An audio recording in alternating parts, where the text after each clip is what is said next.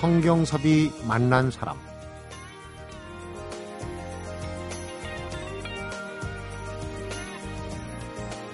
그 사람 글씨 참 잘 쓴다. 예전에는 이렇게 글씨를 보고 사람을 판단하던 적도 있었습니다.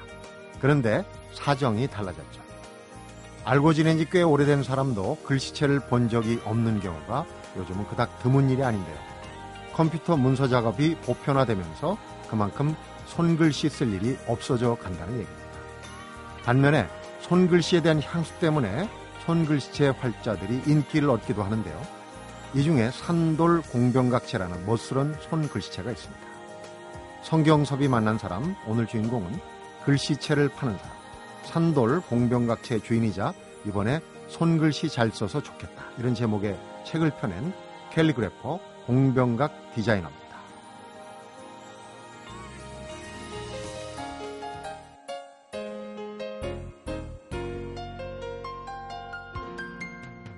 어서 오십시오. 반갑습니다. 네, 안녕하세요. 반갑습니다. 공병각 디자이너. 참 개성 있는 이름이에요. 네, 감사합니다. 네. 글씨를 잘 쓴다기보다 멋지게 쓰는 직업을 가진 분인데 아마 이런 직업이 있었던가 하는 분들이 꽤 있을 겁니다. 캘리그래퍼. 네. 음. 본인이 한번 소개를 해 주시죠. 어떤 일을 하는 분입니까? 음, 사실 제가 일하는 거는 뭐 글씨를 쓰는 일뿐만이 아니라 뭐 디자인을 하고 뭐 광고하고 그 안에 들어가는 글씨를 쓰는 그런 작업을 하고 있는데요. 네. 어, 어느 순간에 약간 캘리그래퍼라고 하는 그런 특정 직업이 음, 유명해지면서 제가 덩달아 약간 유명해진 그런 케이스가 되겠는데요. 네. 뭐 calligrapher라는 그런 직업이 뭐 글씨를 잘 쓰고 뭐 그런 직업이긴 하는데 옛날로 치면은 한석봉 같이 뭐 서예를 잘하는 사람이나 그런 사람을 요즘 일컬어서 calligrapher라고 멋들어지게 그 단어로 표현을 하는 것 같아요. 네. 글씨를 쓴다기보다 저는 이제 그런 인상을 받았어요. 글씨를 잘 그리는. 아, 네네 맞습니다. 예전에 좀 뭐한 얘기지만은 글씨 잘 못 쓰는 음. 학생들한테 선생님이 네. 야 너 글씨를 그리고 있냐 지금 그런 얘기를 하는데 사실은 지금 글씨를 그리는 분이에요 캘리그래퍼가. 예, 맞습니다. 네. 글씨를 그리는 게 저 제가 어디에 표현을 하기에도 글씨 쓴다고 하기보다는 어, 글씨를 잘 그리는 거라고 저는 표현을 하고 있어요. 네. 네. 예전에 앞에서 제가 얘기를 했지만은 신원 서판 음. 외모하고 네. 말솜씨 그다음에 이제 글씨체 글씨를 얼마나 잘 쓰느냐 어 판단력이 얼마나 이제 신원 서판 네 가지를 네. 예전에는 네. 오래전에는 이제 그걸 사람을 판단하는 기준으로 했는데 어쨌거나 글씨를 잘 쓴다는 거는 음. 굉장히 뭐 직업적으로도 있지만 사회적으로 음. 굉장히 유리한 부분이 아닌가 싶어요. 어, 글씨를 뭐 제가 어느 순간부터는 이걸 직업적으로 사용을 했기 때문에 사실 노력을 하는 부분도 없잖아 있고요. 음, 어렸을 때부터 그림을 그리고 뭐 전공 분야 자체가 디자인이다 보니까 글씨를 아까도 말씀하셨던 것처럼 글씨를 쓰는 게 아니라 어떤 디자인의 일부처럼 디자인하고 음. 그리는 어떤 그런 형태를 띠게 된 것 같아요. 네. 요즘은 그 컴퓨터 자판으로 주로 이 글을 쓰고 하다 보니까 손글씨를 워낙 안 쓰다 보니까 손글씨 자체가 잘 쓰는 사람이 좀 드물어졌어요. 그리고 네, 이제 맞아요. 손글씨 쓰는 일도 좀 드물어졌는데 우리 공병각 디자이너는 이제 글씨 자체보다도 디자인을 하는 도구로서 이제 글씨를 쓰기 시작했는데 쉽게 얘기하면 우리가 주변에서 네. 공병각 디자이너의 글씨를 많이 보고 있어요. 일테면 어떤 게 있습니까? 어, 뭐 CF나 뭐 지명 광고라든지 뭐 인쇄물에 들어가는 어떤 뭐 그런 카피가 되겠죠. 네. 뭐 아무래도 무슨 활자로 쓰는 컴퓨터 폰트라든지 음. 이런 거와 달리 좀 더 임팩트 있게 보이게 하기 위한 어떤 수단으로 쓰이는 그런 손글씨가 될 것 같은데요. 네. 어, 그렇게 보시면은 굉장히 뭐 작업은 오랫동안 많이 했기 때문에 어, 여러 가지 어떤 거 하나를 꼽기가 조금 어렵긴 한데 음, 제가 볼 때는 글씨가 네. 리을자가 아주 독특해요. 아, 이 네. 접는 기계 사다리처럼 이렇게 지그재그로 네네. 그런 글씨를 쓰고 어떻게 보면 좀 약간 날카로운 것 같으면서도 부드러운 선인데 음, 어 이제 손글씨를 디자인의 도구로서 사용한다 그러면은 네. 아무래도 좀 독특하게 네. 이렇게 저렇게 이제 많이 구사를 하고 연구를 했을 것 같은데 네. 우리가 이제 지금 폰트라고 얘기잖아요. 컴퓨터 자판을 보면은 네. 폰트를 해갖고 이제 여러 채들이 네. 옛날에 고전체부터 네. 손글씨체까지 쭉 나오는데 그 폰트로 어 지금 등록이 된 거죠. 그러니까 글씨가. 네, 지금 산돌이라는 그 폰트 만드는 회사에서 우리나라에서는 가장 큰 회사죠. 음. 폰트 만드는 회사에서 제 손글씨를 가지고 폰트가 나와서 판매를 하고 있죠. 네. 근데 예전에 손글씨를 위주로 했고 이게 이제 감정이 들어가 있고 작품이기 때문에 이걸 네. 활자화한다는 거 어떻게 보면 좀 기계적인 네, 어, 아무래도 그런 측면이 강하잖아요. 네, 그런 작업을 안 하겠다고 네. 공언을 했던 걸로 알고 있는데. 어, 옛날 뭐 인터뷰에서 얘기했었던 것 같아요. 한 2, 3년 전인 것 같은데 제가 어, 책을 쓰고 그 책에 관련한 인터뷰를 했을 텐데요. 제가 아무래도 손글씨를 이용한 그런 책을 쓰고 손글씨를 위주로 한 어떤 그런 책 그리고 아날로그 감성에 대한 어떤 작업을 하다 보니까 너무 이 디지털화되는 어떤 그런 지금 시대에 지금 너무 핸드폰이나 뭐 컴퓨터를 이용한 어떤 그런 뭐 작업들을 너무 많이 하고 있고 네. 지금 너무 일반적인 사람들은 그냥 모든 사람들이 이제 손글씨를 쓰는 거에 대한 게 굉장히 이제 잊혀지고 있는 것 같다는 생각이 들었어요. 네. 아무래도 너무 디지털화되고 있고 아날로그에 대한 부분이 굉장히 없어지는 것 같아서 나까지 내가 이게 손글씨를 쓰고 뭔가 이런 아날로그 감성을 보여주는 사람이 이제 이것까지 제 손글씨까지 디지털화 시켜서 폰트를 만든다는 게 음. 맞는 건가라는 좀 의구심이 들었고요. 마지막 보루인데 이걸 지켜야 되겠는데 이 보루가 두 개 터지는 거 아니냐는 고민도 좀 했을 것 같아요. 약간 두 가지 생각이었던 것 같아요. 뭐 나의 어떤 자존감이라든지 나의 아이덴티티가 무너지는 게 아닌가. 음. 어, 이걸 폰트화 폰트화 시키면서 그런 생각도 들었고요. 또 하나는 좀 오래 해먹고 싶은 생각도 좀 있었고요. 근데 그런 생각이 좀 약간 변한 것 같아요. 음. 아무래도 저도 제 스스로 어떤 개발을 해야 되고 자꾸 발전을 해야 되기 때문에 지금까지 뭐 작업했던 어떤 손글씨를 이제 졸업을 하고 저도 새로운 걸 개발해서 또 새로운 걸 만들고 음. 하는 거에 대해서 그리고 뭐 제가 아무래도 디자이너의 베이스가 있기 때문에 제가 사용하는 이런 손글씨를 누구한테 가르쳐주고 사용할 수 있게 이걸 배포하는 것도 어느 정도의 지금 어떤 디자인을 하고 있고 손글씨를 쓰고 싶어하고 음. 뭐 그런 사람들한테 도움으로서 줄수 있지 않을까 제가 뭐 도움 줄 수 있는 방법이 뭐가 있을까라는 생각이 나중에 서서히 좀 저도 변한 것 같아요 네. 그렇게 이제 처음에는 그러니까 손글씨를 고집하다가 폰트라고 얘기하는데 이제 우리말로 쉽게 얘기하면 활자화하는 거예요. 그렇죠? 어, 널리 쓸 수 있게. 근데 이제 그 공병각 디자이너 글씨는 손글씨체 중에도 제가 얼핏 보기에는 어, 지금 이제 인터넷에 있으니까 공병각 좀 바로 나오는데 네 손글씨체 중에서 연애 편지를 쓰거나 하는 데는 좀 적합하지 않은 글씨 같아요.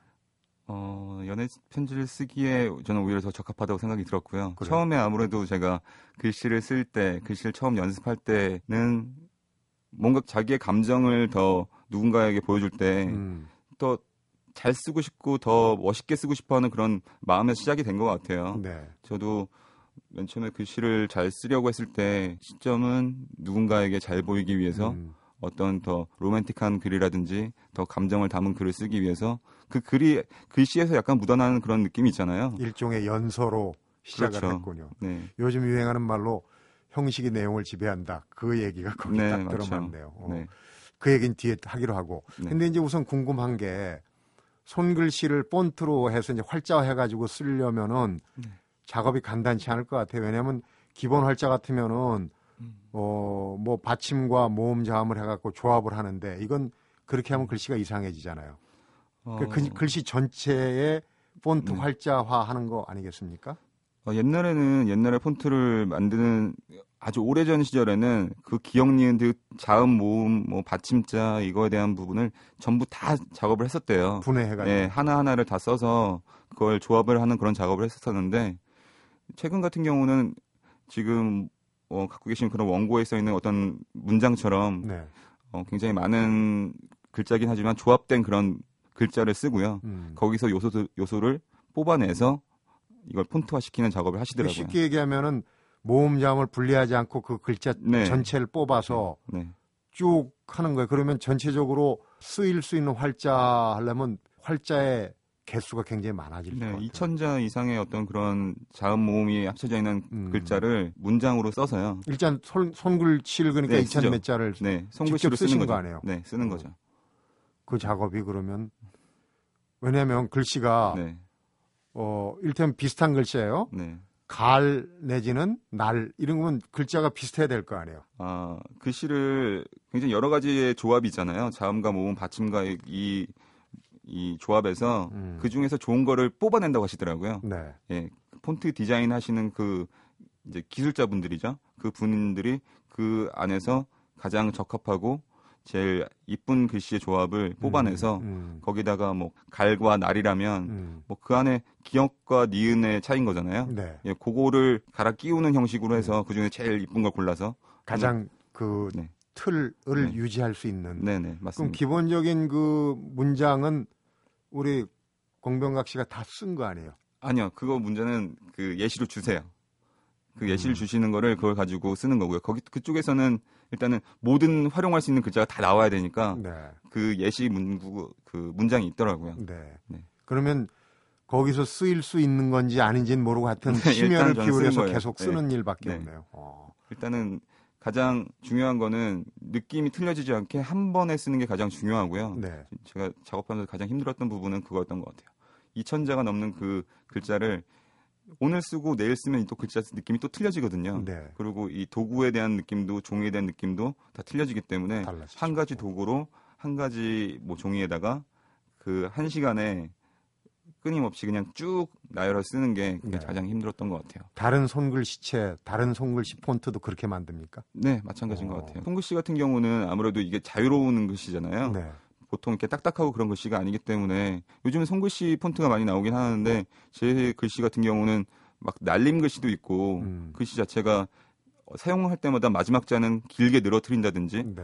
뭐 어, 모음에서 뭐 아를 쓸때 변형이 있죠. 그쵸 길게 빼서 쓴다든지 이렇게 하는 좀 틀린 글자 형태가 있기 때문에 기술이 좀 더 들어왔다고 음. 얘기를 하시더라고요.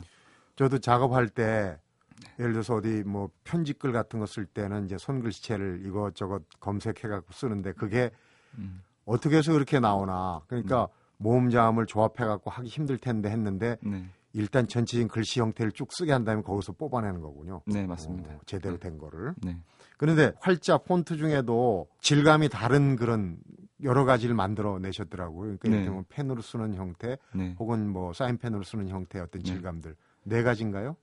예, 지금 나온 거는 네 가지고요. 음, 어, 제가 이렇게 한 이유는 지금 보통 우리가 사용하는 그런 폰트나 이런 글자 형태를 보면은 그냥 글자의 모양에만 어떤 변화가 있지 이거에 대한 질감에 대한 부분은 사실 표현이 잘 안 되잖아요. 네. 프린트하거나 뭐 화면성을 봤을 때 그냥 깨끗하게 완전히 채워진 어떤 그런 글씨체잖아요. 네. 저 같은 경우는 이게 색연필을 썼을 때는 또 거칠거칠한 느낌이 있고 음, 뭐 매직으로 썼을 때나 뭐 연필로 썼을 때나 뭐 이런 걸 사용했을 때 글자마다 느껴진 이게 이렇게 된 이유가 다 이제 그림이라는 느낌에서 된 것 같아요. 그러니까 글씨를 그린 거예요, 그렇죠? 그렇죠. 네. 어떤 도구를 사용했는지조차 이제 확인할 수 있는 그런 폰트를 만들게 된 거죠. 음, 이거는 뭐 색연필로 썼구나. 나중에 이걸 써서 프린트해 보면 아 이건 색연필로 쓴 글씨야라고 느낄 수 있게. 네. 그러니까 손글씨체가 굉장히 네. 진화하는 거예요. 앞으로도 진화는 계속되리라고 생각하고 자세하게 왜 그런 글씨를 쓰게 됐는지 음, 네. 어, 그 얘기를 잠시 한번 풀어 보도록 하겠습니다. 네. 성경섭이 만난 사람, 오늘은 손글씨가 아름다운 사람, 공병각 캘리그래퍼를 만나보고 있습니다.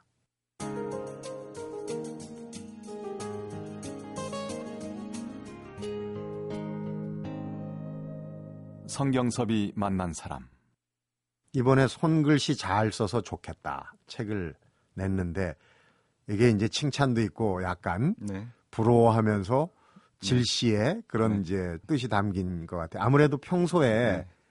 제일 많이 받는 질문 중에 하나가 어떻게 하면 글씨를 잘 쓸 수 있나 이런 거 아닐까 싶어요. 네. 그런 뜻에서 제가 책 제목도 그렇게 만들었고요. 음, 가장 많이 듣는 질문이나 가장 많이 듣는 말도 그런 것 같아요. 네. 아, 오늘 글씨 참 잘 써도 좋겠다. 음, 어, 글씨 어떻게 하면 그렇게 잘 쓸 수 있어요? 뭐 이런 질문들. 제가 손글씨를 쓰고 나서 제가 어떤 뭐 책을 쓰기도 하고 어떤 작품을 하면서 그 작품을 본 사람들 뭐 소위 팬이라고 하시는 그런 분들도 계시고 네. 주위에 뭐 지인분들도 계시는데 그 분들이 그렇게 많이 말씀을 해주셨던 것 같아요.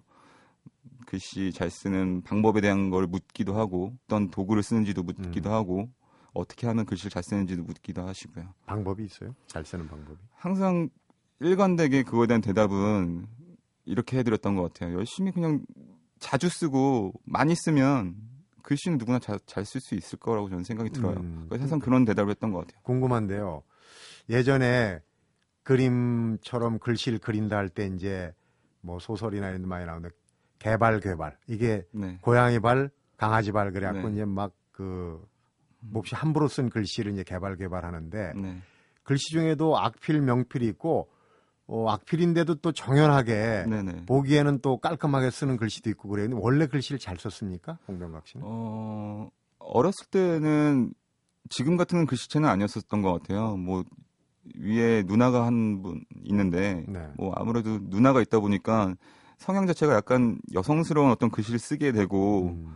좀 이쁘게 쓰려고 하는 그런 노력을 좀 하게 되잖아요. 누나- 어렸을 경우에 누나를 따라갔군요. 누- 누나가 하는 건 다 좋아 보이고 그러니까 네.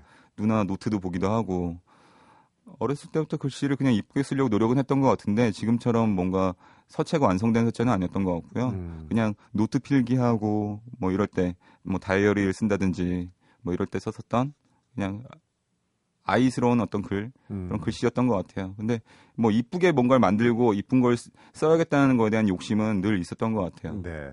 혹시 누나 연애 편지 배달 신부름하다가 슬쩍 펴보고 그런 건 없습니까? 아니요 누나 연애 편지는 못 받고요. 네. 제가 학교 다닐 때 뭐 중학교 때 남녀 공학을 다녔었는데 네. 뭐 옆반이나 뭐 이쪽에 여자 학생들이 있으니까 같은 반 학생들의 연애 편지를 대필해주곤 했죠. 아, 연소 대필 경험이 그쵸. 있으시군요. 네. 근데 이제 글씨를 쓰는데 우선 앞서서 감성, 감성의 준비가 있어야 된다. 네. 그런 표현을 했더라고요. 네. 손가락에도 심장이 뛴다. 네. 정말 감각적인 표현인데 네. 우선 감정을 다스려야 글씨가 제대로 나온다는 얘기죠.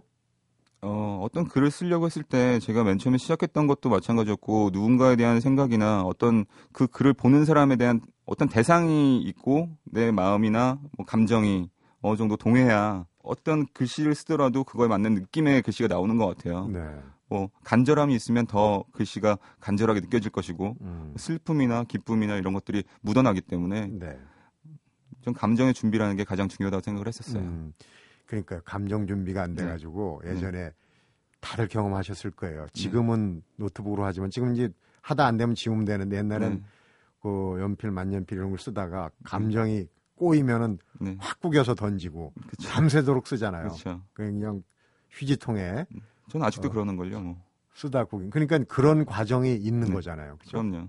본인이 네. 그 자기 자신을 네. 평가한 거 중에 두 가지를 제가 인터뷰에서 읽어봤는데 우선 욕심이 많은 남자다. 네. 그 다음에 어, 솔직한 남자다. 우선 네. 욕심이 많은 것부터 얘기를 하겠습니다. 욕심이 많으니까 네. 글씨도 이렇게 쓰는 동안 욕심이라는 건 노력 아니겠습니까? 네, 잘 네. 될 때까지. 음. 그 과정이 험난했을 것 같아요. 한 절하고 좀 소개해 주시죠. 음, 글씨를 지금 이렇게 쓰게 된 거는 아까도 글씨를 잘 쓰게 되는 그런 방법적인 부분을 저한테 물어봤을 때 굉장히 오랫동안 쓰고 뭐 많이 써보면 된다고 그렇게 제가 대답을 한다고 했잖아요. 네. 그만큼 저도 어떤 글씨 서체의 완성을 위해서 계속 똑같은 글씨로 굉장히 오랜 시간을 써왔고 그 감성을 표현하기 위해서 저만의 어떤 그런 상황을 만들었던 것 같아요. 음. 제가 지금까지 한 다섯 권의 책을 썼는데요. 그 책에는 약간 사랑에 대한 얘기가 많아요. 음. 사랑, 뭐 이별, 뭐 남녀 간의 그런 뭐 그런 감정에 대한 그런 얘기들을 많이 쓰는데 그 감성에 대한 부분을 끌어올리기 위해서 굉장히 슬픈 이야기 쓸 땐 굉장히 좀 갇혀 있기도 해봤고 네. 술도 많이 마셔봤고 노력이라고 얘기할 수 있었는지는 모르겠지만 저한테는 약간 그런 감성을 끌어올리기만 그런 노력이었던 것 같거든요. 음. 그게 열심히라고 한 열심히 하는 거에 대한 그런 방법이라고 한다면 저한테는 열심히였다고 생각을 하고요. 네. 글씨를 쓰는 거 어떤 폰트를 만들고 지금도 계속 어떤 폰트를 만들기 위해서 새로운 도구를 사용하고 음. 여러 가지 도구를 계속 사용해 보거든요. 제가 노력하지 않고 제가 계속 어, 발전하지 않으면 그냥 글씨는 그거 안에서 그냥 갇히고 그냥 끝나버리는 것 같아요. 네. 글씨도 도구에 따라서 아까 글씨를 쓰기 전에 감성 그런 감성의 굴곡을 많이 네. 어떻게 보면 일부러 만들기도 하고 해서 이제 글씨를 단련했다는 얘기를 하셨는데 글씨를 쓰는 도구 저 음. 같은 경우는 이제 지금 원고를 보시겠지만 네. 빨간 볼펜하고 네. 가는 샤프 심을 씁니다. 이건 네. 누구한테 보이기 위한 게 아니라 내가 네. 진행을 하면서 쉽게 네. 눈에 띄게 하는 그런 특징적인 도구예요. 공병각 디자이너 같은 경우는 어떻습니까? 도구와 글씨의 차이, 아, 대표적인 도구들은 도구는 정말 제가 많이 사용을 해봤는데요. 도구는 정말 많이 중요하고 그 도구에 따라서 글씨체가 바뀌기도 하고요. 네. 어, 예를 들어서 그냥 같은 도구를 사용해도 바닥에 뭐가 깔리느냐에 따라서 글씨의 질감이 틀려질 때도 있어요. 그렇죠. 예를 들어서 제가 가장 많이 사용하는 건 색연필인데요. 옛날에 시험지에 채점하는 돌돌 까는 그 색연필 있잖아요. 네. 빨간색 색연필. 종이를 돌돌 예, 말아서 예, 종이로 까는 거. 네. 실이 달려서 실을 조금 벗겨내면은 음, 또 종이가 벗겨져서 네. 나오는 그 색연필을 사용했었는데 그거 같은 경우는 제가 한 10년 가까이 사용한 것 같아요. 글씨를 쓰면서 10년 정도를 사용했는데 최근에 알게 된 그런 저한테도 노하우가 생긴 것 같아요. 이게 글씨가 보통 서예학원이나 이런 데 서예를 배울 때 보면 바닥에 모포를 깔잖아요. 네, 깔고 예, 위에 화선지를 화선지를 놓고. 놓고 그렇게 사용을 하는데 마찬가지로 어떤 종이를 놓고 그 바닥에 어떤 폭신한 걸 넣으면 그 질감이 또 틀려져요. 네. 딱딱한 테이블에 종이를 놓고 쓰는 거하고 어, 폭신한 걸 놔두고 쓰는 거하고 네. 그리고 그런 것처럼 쓰는 그런 도구, 쓰여지는 그런 베이스가 되는 도구가 있고 음. 그 밑에 깔리는 도구가 있을 수 있고요. 그리고 세상에 지금 나와 있는 필기구가 너무너무 많거든요. 네.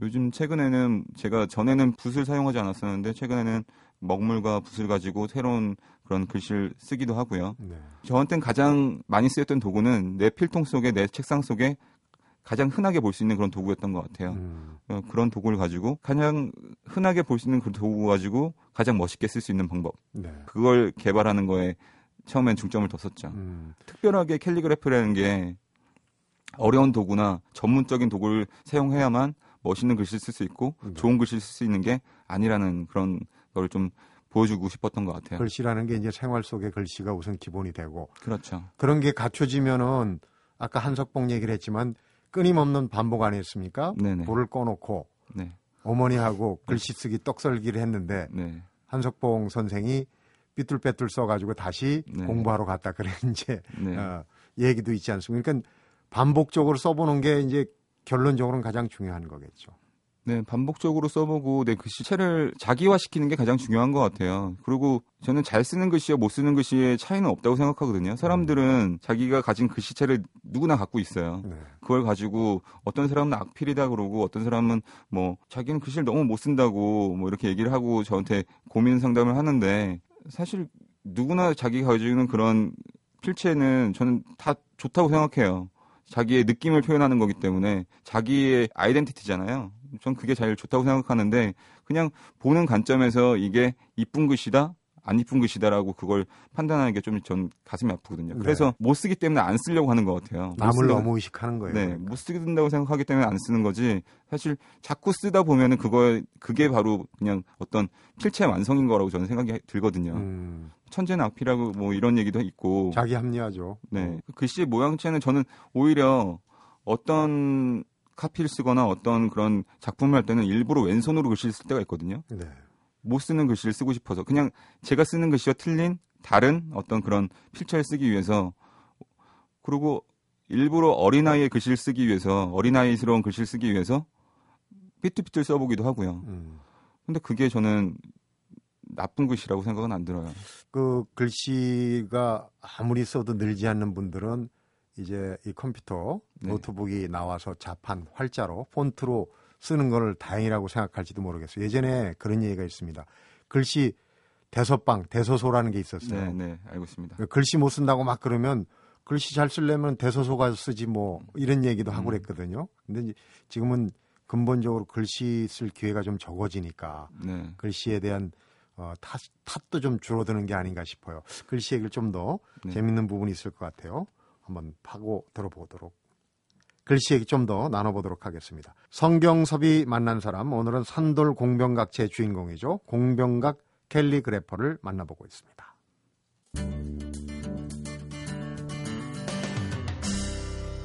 성경섭이 만난 사람. 우리가 근데 이제 경조사 봉투 쓸 때는 아주 정성을 들여서 신중하게 써요. 그럼 글씨가 대충 잘 나오잖아요. 근데 일상에서 그냥 편하게 쓰는 글씨하고 또 달라질 수도 있고. 네, 그게 이제 잘 쓰려고 노력하는 거하고 일상의 글씨하고 차이가 있을 수 있단 말이에요. 음, 저도 글씨를 평소에 쓰는 글씨하고 뭔가 작품을 만들 때 글씨는 조금 틀린데요. 어, 저는 그거 나름대로의 약간 느낌이 좋다고 생각해요. 되게 어떨 때는 필기를 빨리 해서 어뭐뭐 무슨 미팅을 할 때나 그런데 메모를 해야 되는 때가 오잖아요. 지금 뭐 원고에 이렇게 빨리 뭐 수정을 하시고 이렇게 하시는 것처럼 그런 글씨 그 글씨의 그냥 그 느낌이 저는 뭐 폰트가 될 수도 있다 생각이 들어요. 네. 그거 나름의 느낌이 있고 그거에 대한 그게 훨씬 멋, 멋지잖아요. 어떤 작가나 뭐 어떤 분들이 글씨를 쓰는 걸 빨리 이렇게 글씨를 날려서 막 쓰는 걸 보면 되게 멋있어요. 네. 저도 그런 걸 따라해 본 적도 있거든요. 음. 저는 그런 걸 잘 못했었어요. 빨리 써서 이게 멋들어지게 써지는 그런 만년필로 쓰는 그런 연습, 뭐 글씨라든지 어, 예전에 제가 글씨 쓰는 게 되게 멋있어 보였던 그런 기억이 있는데 그게 저희 아버지가 제사 때 지방을 쓰실 때 네. 글씨를 쓰시는 그런 모습이었던 것 같아요. 그게 어렸을 때부터 눈에 익어서 나도 글씨 잘 쓰고 싶어라는 생각도 했을지 모르겠고요. 음. 아버지가 평소에 글씨를 잘 쓰시긴 하는데 그 집에서 제사를 지낼 때 지방에다가 먹을 갈아서 조그만 그 붓으로 한자를 이렇게 멋있게 쓰시는 모습이 어렸을 때 되게 인상이 그게 깊었거든요. 이제 정서라고 그래요. 정서를 네네. 한다고 그러는데 그때는 정말 공들여서 네, 쓰잖아요. 너무 정- 공들여서 마치 그 매년 그걸 보고 있는데 뭐 인쇄한 듯이 음. 지금도 저희 아버지가 저보다 더 글씨를 잘 쓰시는 것 같아요. 네. 네. 그런 거는 제가 그걸 따라한다고 그게 똑같은 글씨가 나올 수는 없잖아요. 음. 저마다 가지고 있는 그런 필치와 필체가 있기 때문에 음, 그게 멋있는 것 같아요. 네. 공명각 씨도 공을 잔뜩 들여갖고 정서를 한 경우가 많지 않습니까? 연애 편지 쓸 때. 아, 연애 편지 쓸 때는 이게 정서를 한다기보다는 감정을 담는 건데 정말 꾹꾹 눌렀었던 것 같아요. 음. 예, 그게 뭐 정말 정자를 쓴다 뭐 이런 느낌은 아닌 것 같고요. 그냥 정말 그냥 내 마음에 그때 쓰는 그런 문구가 있잖아요. 네. 문구에 맞는 그런 필체가 나왔던 것 같아요. 어떤 부분은 더 강조하고 어떤 부분은 좀 음, 약하게 쓰고 그 음. 강약 조절을 좀 했던 것 같아요. 제 나름대로의 그 노하우는 네. 제가 표현하고 싶은 사랑에 대한 표현을 할 때는 더 강력한 더 큰 글씨를 쓰기도 했고 저는 똑같이 그 편지에 써 있는 가로 줄이 마음에 안 들었어요. 음. 글을 항상 가로로 이렇게 써야 되는 왼쪽부터 오른쪽으로 써야 된다는 그런 고정관념 그런 게 별로 좋지 않았던 것 같아요. 그럼 어렸을. 어떻게 씁니까? 지금도 제가 제 글씨를 쓸 때는 첫 번째 시작하는 첫 자와 두 번째 행이 바뀌었을 때 글씨는 그 앞열 맞춤이 아니에요. 네.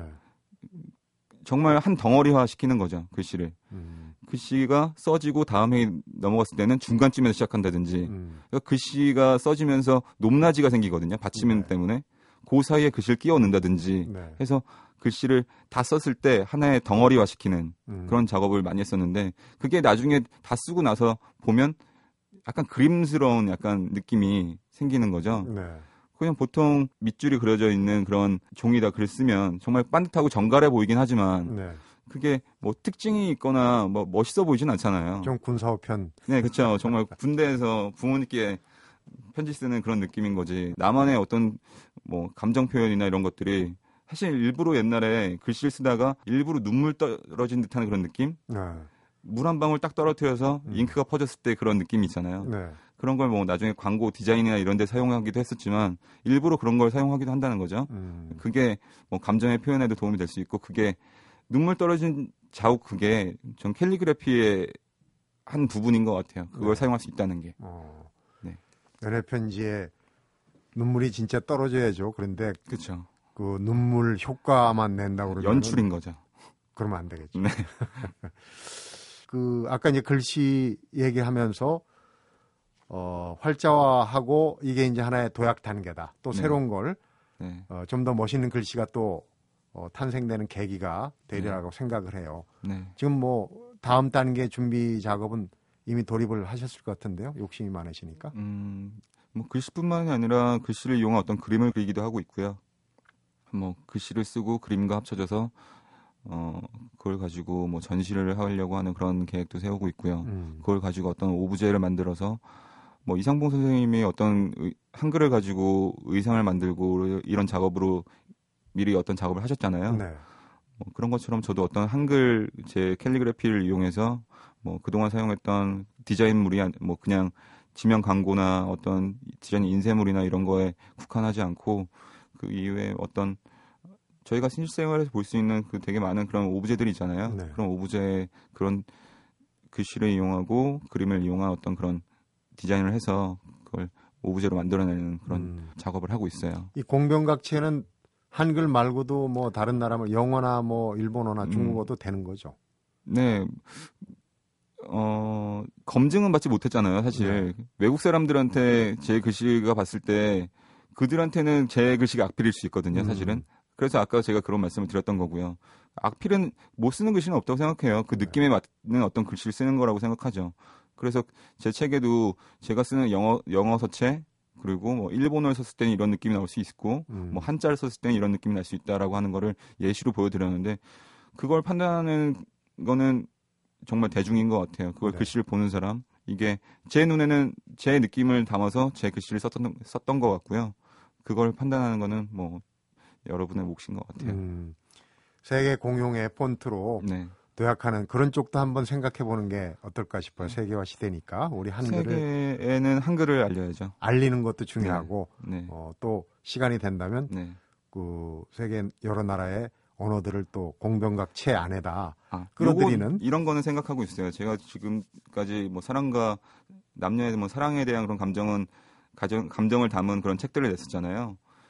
사실 사랑에 대한 감정은 전 세계가 뭐 공통으로 생각할 수 있는 네. 공유할 수 있는 그런 부분이기 때문에 그동안 썼던 책의 손글씨를 뭐 다른 나라 말로 번역해서 그 나라 손글씨로 바꿔서 그런 책을 한번 내보고 싶은 생각은 있어요. 음, 욕심이 많으신데 그 욕심 네. 다 이루시기 바랍니다. 네. 오늘 글씨와 관련된 얘기 네. 또 글씨를 좀 못 쓴다고 생각하시는 분들도 얘기를 듣고 좀 힘을 얻었을 것 같다는 생각이 듭니다. 오늘 얘기 재밌게 네. 잘 들었습니다. 고맙습니다. 네, 감사합니다. 성경섭이 만난 사람 오늘은 손글씨 잘 써서 좋겠다 이런 제목의 책을 펴낸 산돌 공병각체의 주인공 공병각 갤리그래퍼를 만나봤습니다.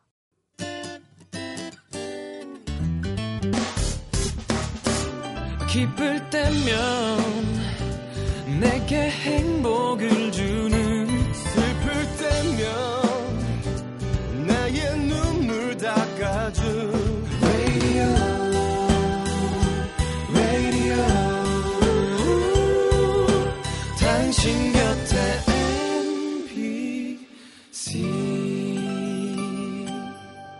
MBC 라디오는 미니와 푹, TuneIn 어플리케이션을 통해 모든 스마트 기기와 PC에서 청취가 가능하며 팟캐스트로 다시 들으실 수도 있습니다.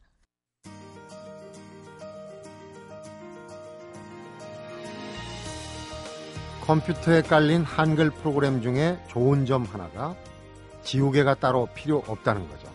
쓰다가 마음에 안 들면 천 글자가 넘는 글도 전혀 고민 없이 싹 지울 수가 있습니다. 그리고 한쪽에 원본을 다시 저장해 놓으면 되니까요. 종이에 한 글자 한 글자 적어 나가던 아날로그 시절에는 지우기도 또 다시 쓰기도 다 어려웠는데요. 지금은 글씨체만 보면 누가 쓴 글인지 알 수 있었던 예전이 그리워집니다.